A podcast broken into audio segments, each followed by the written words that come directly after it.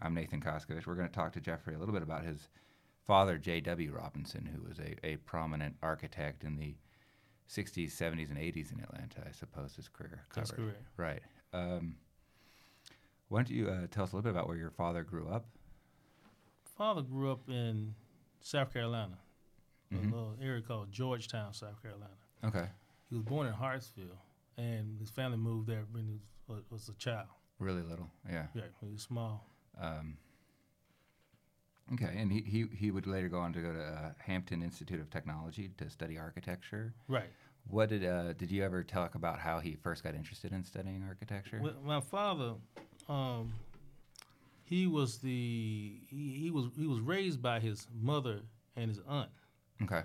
Uh, due, due to his passion for art and carpentry and construction and mathematics and geometry, he was uh, interested in building things. Mm-hmm. His aunt Janie recognized his passion and encouraged him to look at to architecture. So Right. he went to he to do that. He chose Hampton Institute, which is now Hampton University, where he graduated in 1949. Right. Right. So he had that real kind of typical architect. Like he's kind of artistic, but he's also kind of practical and likes to build things. and- Correct. Correct. Yeah. And uh, you later went to Hampton also. Right. And w- it's in Vir- where is that in Virginia? That's in Hampton, Virginia. Is that in the coastal area? there? Right in the Tidewater area. The Tidewater area. Okay. Right, Beautiful campus. Okay. I'll have to go there sometime. I've never been to the Tidewater. Right. My wife was born there. Her dad was in the uh, Oh, Navy. okay. So, um, so yeah. So he went to Hampton. He studied there. They had a was that an accredited architecture? No, he, program at he, that time? he graduated with a Bachelor of Science, but it was one of the only African American schools in the country uh, who Right. that had um, that had architecture. It was a Bachelor of Science in Architecture. was his- right, was his degree. right, right. So he um, so he yeah, he went went a couple states away to get that degree. Right. Right. So from there, I guess when he graduated, he had to find a place to come work, and he ended up coming to Atlanta. That's correct. Uh, do you re- know what drew him to Atlanta? Just well, it off- was it was opportunity. opportunity. yeah. It it was it was in Atlanta, so that's why he decided to come here. Yeah, and this was, I guess, I, I assume most people have figured out what the time frame is for this, but what what year about was it? Uh, 1949, 1950. He, once he graduated Hampton, he came straight to Atlanta. Straight to Atlanta. Atlanta Right. was a place with a lot of That's where opportunity. everything that was time. happening in Atlanta, so that's where he wanted to be. Right, right, Right, So right. he picked out a, a good place to do business. Exactly. Um, so he- he's educated in architecture. He comes to Atlanta, but it's it's pre civil rights Atlanta. Mm-hmm. Right, So there's that's correct. opportunity. Right. So um, what exactly was that like? What what kind of barriers did he face to practicing as an architect? Well, the main barrier he faced was racism, of course. Yeah, I would assume that, so. that was a that in the South that was big. He was denied employment in his chosen field because of segregation hmm in the early fifties, Yeah. and became a had to become a public school teacher. And he taught at Booker T. Washington High School, where he taught mechanical drafting and introduced his students to architecture. So he also uh, created a, a descriptive geometry course. Okay. So Uh, yeah, kind of complex geometry and Right. drafting things. Mhm. Yeah, yeah. So and, and to be an architect, I think it was true then. It's still now. You have to practice under another architect for so many years, and That's correct. if you're not going to be hired because you're African American, then you that's a pretty much shuts down your career options for a long time. That, that's that's right. Right. So, but your brother, your father did practice some during. He he wasn't able to do public buildings and things like that or banks, but he did do a lot of private homes. It sounds like. That's correct. While he was teaching, he began designing homes for African Americans throughout uh, the city of Atlanta. Yeah. He, re- he realized African Americans could not go to many places for entertainment and recreation due to segregation, so he designed many of the homes which featured large recreational and entertainment spaces. Yeah, that was really interesting to read that that was, you know, there were public spaces, but uh, they really weren't available for African Americans to use them. That's so they had correct. to supplement that with their own revenue and sources. That's so right. That's right. it affected what a, an African American house looked like. That's correct. That which was what he was all about at that time. He he was seeing all these things in Atlanta, he, places he couldn't go, and seeing that African Americans had no, like I said, no place to entertain. So the basement of the homes, as he started designing these homes, became the, an entertainment center. hmm Uh, the, s- the, s- the, the, the basements featured large open areas where residents could have meetings, public gatherings, and parties. Right. They also featured bars, uh, full kitchens, and in some cases, indoor swimming pool. Oh, really? in the basement. That and the house I'm referring to is Herman Russell's house, who was a contractor. And that pool was very in the Collier Heights area, which where a lot of these houses were designed. Right. Uh, my father used to take my, my, my brother and myself on Sunday trips. We always ended up stopping last at Herman Russell House because that swimming pool was in the basement. It was just something to see in the early '60s. African American have a pool, and to be in the basement was something else. It's kind of a crazy thing that nobody. That's correct. Yeah. That's right. And Martin Luther King and Andy Young, those those persons, they they, they swam in the pool because it was it was uh it was it was private, so Martin Luther King could go there and swim. So it became kind of the public pool of, of the African American community because you couldn't go to the public pool really. Right. That's correct. Yeah. Yeah. No, no, that's really interesting too that they had these kind of public facilities in the homes so that you had some place to go and be social and gather as a group of people. That's Um, correct. That's correct. The house I'm in, like I said, I, I purchased. Mm-hmm. Uh, it was a house designed by my father during that same time period. Oh, in- yeah? In the '60s, and um, that particular house featured a very open basement. You know, he he spanned the, the basement with steel, so you don't have columns and things coming down into the space. So yeah, open space where you could have your big. s- They used to have fraternity meetings there. Yeah, you could parties. have a big meeting or a big party Yeah, or exactly. whatever. Yeah. And uh, Collier Heights, I don't know how many people are aware of this, but it was a, I believe it was the first community designed, financed, built, and purchased by African Americans in Th- the th- United States. That's that's correct. Yeah, which is really extraordinary considering the the kind of barriers to financial support that the African American community felt at the time. It was, it was harder to borrow money. You couldn't. It wasn't as easy. So it really is a, a Herculean effort to put that together. I That's think. correct. Um, And you had you had a uh, a banker, uh, citizen trust mhm. who who financed a lot of the homes over there. Who also built his house over there. And uh, we may be getting ahead of ourselves, but your father designed the Citizen Trust headquarters building, right? No, no, he he designed the Atlanta Life Insurance. Atlanta Life Insurance. Right. Eh, Okay. It was a JV, Jada Robinson Associates, TBS, Thompson Midland Steinbeck and Associates. Uh, Okay. Yeah. Yeah. Um, and, and Collier Heights was early '60s. It was completed about. Or, Uh, well, Collier Heights actually, it it it, it spanned from the 40s to the late 70s was when the, in this boom time. Right, right. Uh, a lot of the ho- homes that were designed by my father in the area was designed in the uh, 60s and 70s. right. And that's one reason why your, your father's name's come up. I've talked to some other architects of that generation where Atlanta really did boom coming going through and coming out of the civil rights movement. That's it became a place to do business in the South that I think a lot of companies felt comfortable with Right. compared to other places. That's correct. So, um, so yeah, so your father's doing he's teaching high school, making a living, doing private homes, which doesn't require you to be an architect. Um, who did he eventually end up uh, working under as a which who was the registered architect who who I mean, your father was relatively established at that time, but helped him meet that requirement to become a registered architect. Well, that's a, that's a good question because, as you can imagine, no one really reaching out to give him support because of segregation. Right, You had a few. One was uh, Ike Supporter, architect. Maria Well, supported Supporter's the- dad, Yeah, right. yeah, He worked with Ike Supporter from 1958 to 1959. So he, uh, Ike was uh, was you know was one of the few who who uh, allowed him to work for him. Well, after Sup- Mr. Supporter, he worked with a uh, architect named Hubert Rollins. okay, And Mr. He worked for Mr. Rollins from 1962 to 1967, okay. Uh, and he's the one who actually uh, well, gave him the foundation to take that test. to take the exams, you have to exactly. take. Yeah, Exactly. Um, and I'm not familiar with Hubert Robbins. Do you know any any of the buildings he's done that might be still around? Hubert or- Rollins. Uh, I'm not familiar with all the business because I was a young. Of course, I was in elementary school. during Yeah, that time. okay. I met Mr. Rollins before he passed. He passed in 1970. Okay. But Mr. Rollins, uh, the first major project my father did was Union Baptist Church. At that time, the name of his firm was called Rollins and Robinson. My father wasn't licensed at the time, Okay. so he was the one who sealed those drawings. My father designed the church as under, you know, Rollins and Robinson. Right. Right. So Right. your father did most of the work, and Oh then yeah, your he, he- partner he was a partner with Rollins. right. So right. And that's, th- that's that was right. Pretty common Right. practice, actually. Yeah. And then in 1967, he, he received his license, and then the firm uh, changed the name to Rollins and Robinson Architects. Right. Because you have to be careful how you use the word architect. That's correct. He So- was licensed at that time. So that went on from 67 to 68. And then in 68, he changed the name to Jada Robson AIA Architect. American Institute of Architects. Right, and that was real. And the reason he did that because at that time, uh, being African American, first of all, it was hard being accepted as an African American architect. So Right. you you had to be a member of AIA to even. Uh, it was good to be a member of AIA just so you get some more recognition. So he used that in the name. Right. Yeah. To this day, people still kind of see AIA as being synonymous with being a registered architect. And it's, That's correct. it's not necessarily true, but that That's that right. kind of a stamp of approval, I guess. That, exactly. So Yeah. he had that, and then in 1970, it changed to what it is today, J.D. Robinson and Associates Inc.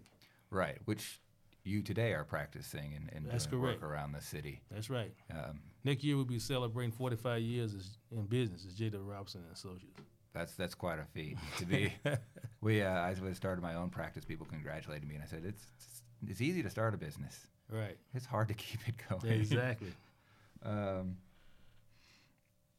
so yeah, your father and I, I did a fair amount of commissions on pr- on private homes and around um, around the city. Uh, but he also stayed active in the community and supporting the community. And one of the things he was a part of was founding uh, NOMA, the National Organization of Minority Architects. Um, right. I wonder if you you could talk a little bit about how NOMA came about and what their vision and mission was for that organization. Well, at that time, it was organized to fight discriminatory policies that limited or excluded minority architects from participating in design and construction projects. right. As you can imagine, during that time, um, you've been African American. First of all, no one really wanted to accept you as an architect. So, a group of architects throughout the country got together and, and formed the organization. And as a result of their working together, they were able to break some of those barriers and uh, to, to at least sensitize and open doors Right. for, for, for that work. So, So just the idea of trusting a, an African American with a million dollar project just was people weren't willing to do that and and weren't willing to kind of give that a fair opportunity to, to take off. So they wanted to start advocating for right. So, th- they had to advocate for themselves. And NOMA did that. right pulling together to say Th- That's right. Hey, we you know we can do it. Matter of fact, uh, good story. My father, the first city job he did here in the city uh was Grandpa swimming pool. It's oh over there yeah now. yeah yeah And that was done under Sam Marcel was mayor at the time. I was I was in elementary school when they had the um, groundbreaking. Well, when they had the open house for it, which was in the wintertime, and they uh, brought a group of swimmers. It must have been January or February. All, all I remember there was ice on the water. And I think they were called the polar bears. I may be wrong, but they came down and jumped in this pool. And I, I thought all of them was you know crazy, but they jumped in there in the middle uh, in this ice yeah and that was something to see. But that pool, uh, the, re- the way he got the pool was that uh, you had aldermans then, hmm and it was a alderman, Alderman Dotson, who was telling me right right about how that worked. And uh, of course, they weren't giving any African American architects any type of work. And he had been, you know, pushing. So when you gonna give Robinson some work? And one day, uh, he said, "Well, where's this pool?" He was talking to other aldermen. There's a pool out there. Well, can Robinson do the pool? So, well, Robinson has any experience doing a pool? right And uh, count, uh, Alderman Dotson made it simplified the whole thing. So all it is a hole in the ground with concrete in it. I mean, a, a, a black man can't do a hole in the ground with concrete in it. And that's how he ended up doing the pool. Well, that's Yeah, one of yeah. the, the, the real barriers that African American architects, I think, face too. Is you're never given a chance to do a project, and then they say, "Well, we're going to stop discriminating." Do Right. you have any experience with this? Well, no, Right. I've never. Why would I? So, it was good to have uh, somebody advocating and, and pushing for that to get that experience and start that trail going. That's correct. Yeah. Um, so that opened the door to a lot of the s- uh, city work that was being done in the 70s by my, this firm. when was that in the 70s? And Right. that- That was in the 70s when that pool was. so was Ivan Allen mayor or No, or it was Mm-hmm. Sa- Sam Marcel. Sam Estelle, and then Then Maynard. Then Maynard was after Came right Sam. after that, right. Yeah, yeah. So, um, was your father involved in the Hartsfield Jackson work it done Right. under? He was a he was a very involved in the uh, Hartsfield uh, work. He during that time, of course. Uh, uh, because Maynard like doubled the capacity of that airport. or oh, something Maynard, crazy. Maynard, Maynard was phenomenal. He he he was he pushed it. He really pushed it. Uh, Mhm. uh, Maynard Jackson wanted to make sure that African Americans partic- participated in a significant and meaningful manner Yeah, on this pa- this five hundred million dollar project. yeah. That was a major point of pride for Maynard in that. E- Exactly. So he included architects, engineers, construction, contracting, legal, accounting, and concession operations. So that was all part of uh, Maynard's vision. Yeah. And uh, in order to do that, my father uh, formed a, a, a firm called MAP, which was uh, Minority Archi- uh, Airport Architects and Planners. And it was formed by four African American architects who al- already was practicing on their own. Right. Okay. And, and the founding members of, of MAP was, uh, of course, my father, J.W. Robinson, who was the president, Lewis Fry, who was the vice president, William S. McDuffie, who was the corporate secretary, and uh, Leon Elaine, which was the treasurer. Okay. They formed MAP. Uh, MAP then to form the joint venture. The joint venture partners were Stevenson and Wickerson, Okay. Smith, Hitchman, and Grills Yeah. Associates, and then MAP. And Stephen and Wilkinson, I know, is a, a, a firm with old Atlanta roots. Exactly, Yeah. right. So. Um, So the, the, the project was, you know, the airport at that time was very was very successful.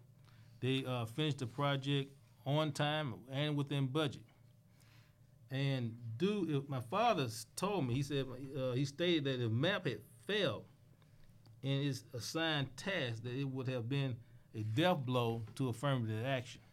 Right, right. If, if given this shot to do this big project Right. and you don't do it, all the naysayers would say, "Well, we, we told you so that you couldn't Exactly. trust it." So he had more than his own financial responsibility as on the line. Exactly. he had a responsibility to, to, get it make- right for every architect every- that came along right. later. Right. And that, that's something that we continue to this day, because we know that if uh, you know if you, if you uh, fail, it, it- it's not just this company. It reflects all it reflect on all uh, African Americans trying to come after you because people look at it. Yeah, in that manner, unfortunately, and people that's just the still way- do. Yeah, Exactly. Yeah. He felt he had a responsibility to future generations That- of that's African correct. American That- architects. Exactly, and he, and he instilled that into all of us who in, in Mm-hmm. his firm. to and, this it, and you're here, and it's not just you. Your brother's here practicing. with brother you, so- and uh, Stanley Jennings, who's been here for about forty years. All of- we- we all principals. Okay. Okay. Yeah. Yeah. Um, how many siblings do you have? Is it just you and your brother? or- Oh, my brother and I have a sister. Okay. Janice Robbins. She's in Connecticut. Okay. she Right. She got out of town. Yeah, she decided to do something other than architecture. Well, some people would say that was smart of her. But well, good. th- And it's great that um, he's instilled that value and that it's continuing through Right. to this day. So I thought we'd talk a little bit about some of the projects he's done. I, I think Okay. looking at some of them, you begin to see a little bit of a style that your father had. They seem to kind of uh, just similar things. I, I wasn't able to put a, a finger on it, but just looking at some of the pictures. Uh, Bankhead Highway Fire Station 38 was one that's listed on his Georgia Right, right. encyclopedia page. Right. Um, That was the first time uh, the city allowed an African American architect to do a fire station. right, right. And what was significant about it, it was the first time, but it also was recognized by the AIA. And it was so successful that the city of Atlanta continued to use the plan on other stations. Now, he didn't get paid for for it but one time. right, right. But they, they, they, they used that plan over and over again, and it was a, it was a definitely it was a, a great design. well, I guess that cuts both ways. It's it's uh, nice to that they, they appreciate the design. It would have been Exactly. nice to get a dollar on that uh, on the reuse. Um, the Grant Park swimming pool you talked about a little Right. bit. Right, right. Uh, and the Atlanta Life Insurance Building. Um, On, Au- yeah, on Auburn Avenue. on Auburn Avenue, Right. and, and was that an? in- They were an insurance company, I assume. Is, Right, Yeah. that was an insurance company, African American insurance company founded by uh, African American slave. oh, so it goes all the way back to Right. the 1860s, and they began Right. providing insurance to the African American community. Exactly, right, So again, you have to. The services aren't coming from from the white community, No. so you have to provide yourself. that's correct. And that was that is what Auburn Avenue was all about at that time. You had a lot of, you had some of the uh, most uh, African American business located on that street than probably in the country. Yeah. was located on Auburn Avenue. Yeah. Um, It's, it's interesting that so many talented and educated African Americans ended up in that area in Atlanta, and and that leads to the civil rights movement. I, I think Right. where you have so many talented, intelligent people in such a close area. exactly. Yeah. Right. So, so um, where's the Atlanta Life Insurance Building? It's on the corner of Auburn Avenue and um, what's that, Cortland Street. Cortland. Okay, so it's Mhm. right downtown. Right. Yeah. Um, right across from the Aub- uh, Auburn Avenue Research Library. Yeah. Okay. Okay. Yeah, I got it in my head now. Um, and then another project, actually, the Martin Luther Natatorium, King Right, Jr. my- right, exactly. yeah, I know. Um, I know that because one of the first projects I worked on was the Martin Luther King Jr. Community Center built right next to it when I was uh, fresh out of college. Okay, my father designed that community center.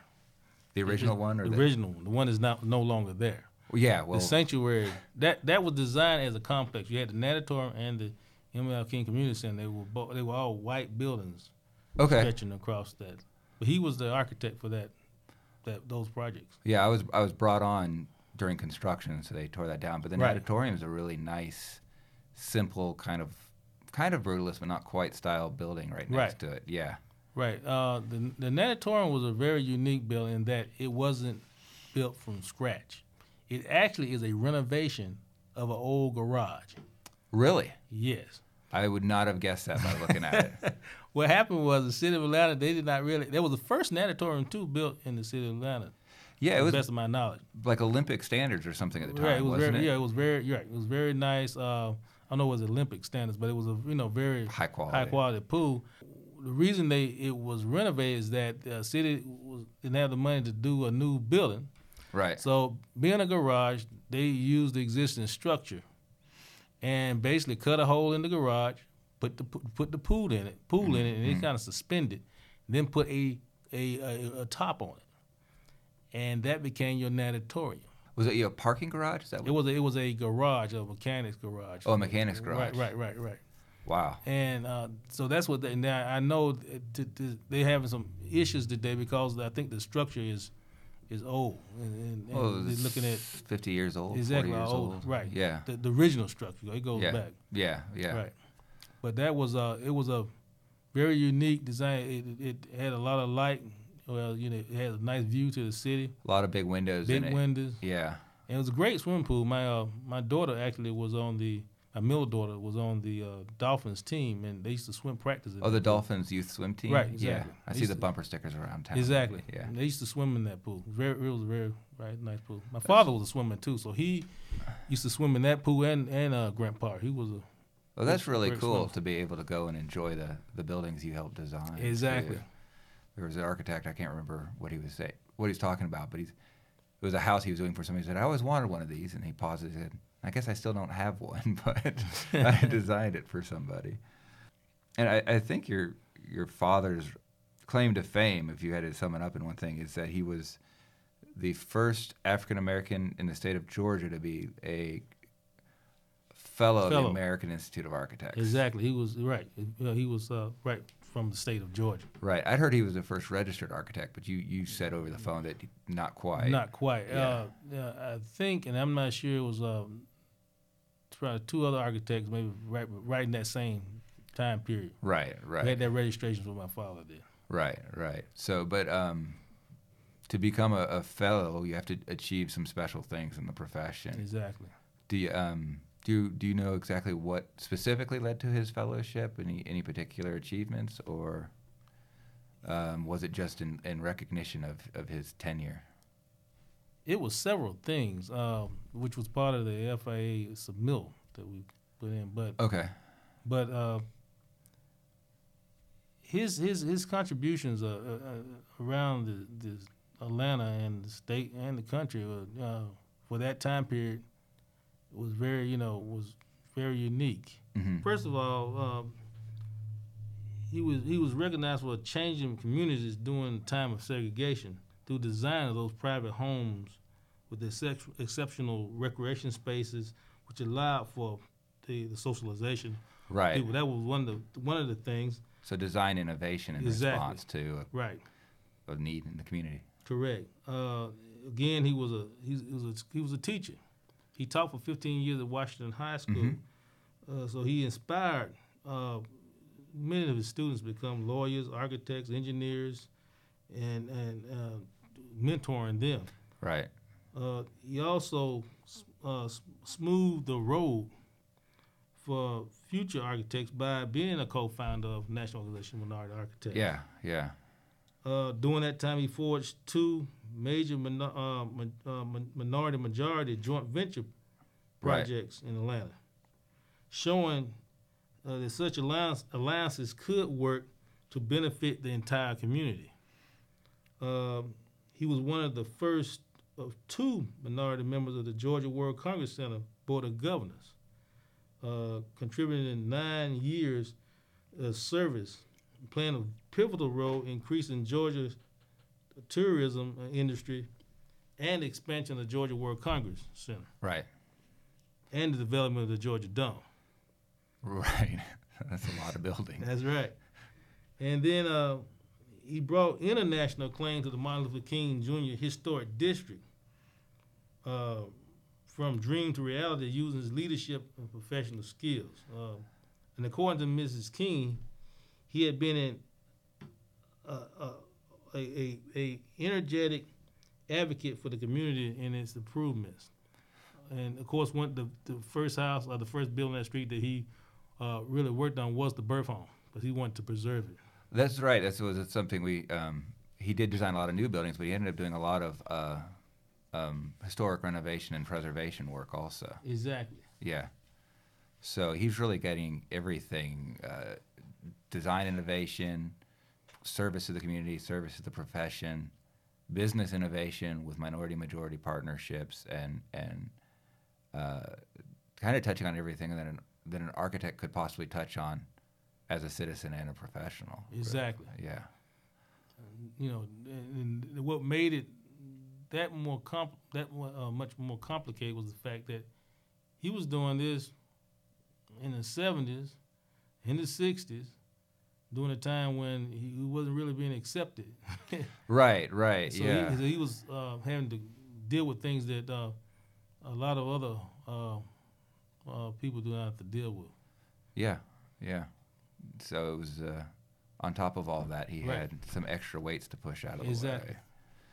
the way. So, well, uh, this has been great. The whole kind of point of some of these interviews is to start uh, recording. I, I think a generation of architects, both black and white, who not only contributed to the physical city we see today, but a lot of the better things culturally in this city. And uh, your father's name came to me as somebody who, who did contribute in that way. Right. So thanks so much for taking your time to tell a little bit of your dad's story. Well, thank you for giving me the opportunity. I know if he was here, he'd be grinning. Good. that, that's a good thing to be able to say. Um, and best of luck to you guys and everything you do in the future. All right. So, great. Uh, And Thanks for the uh, opportunity.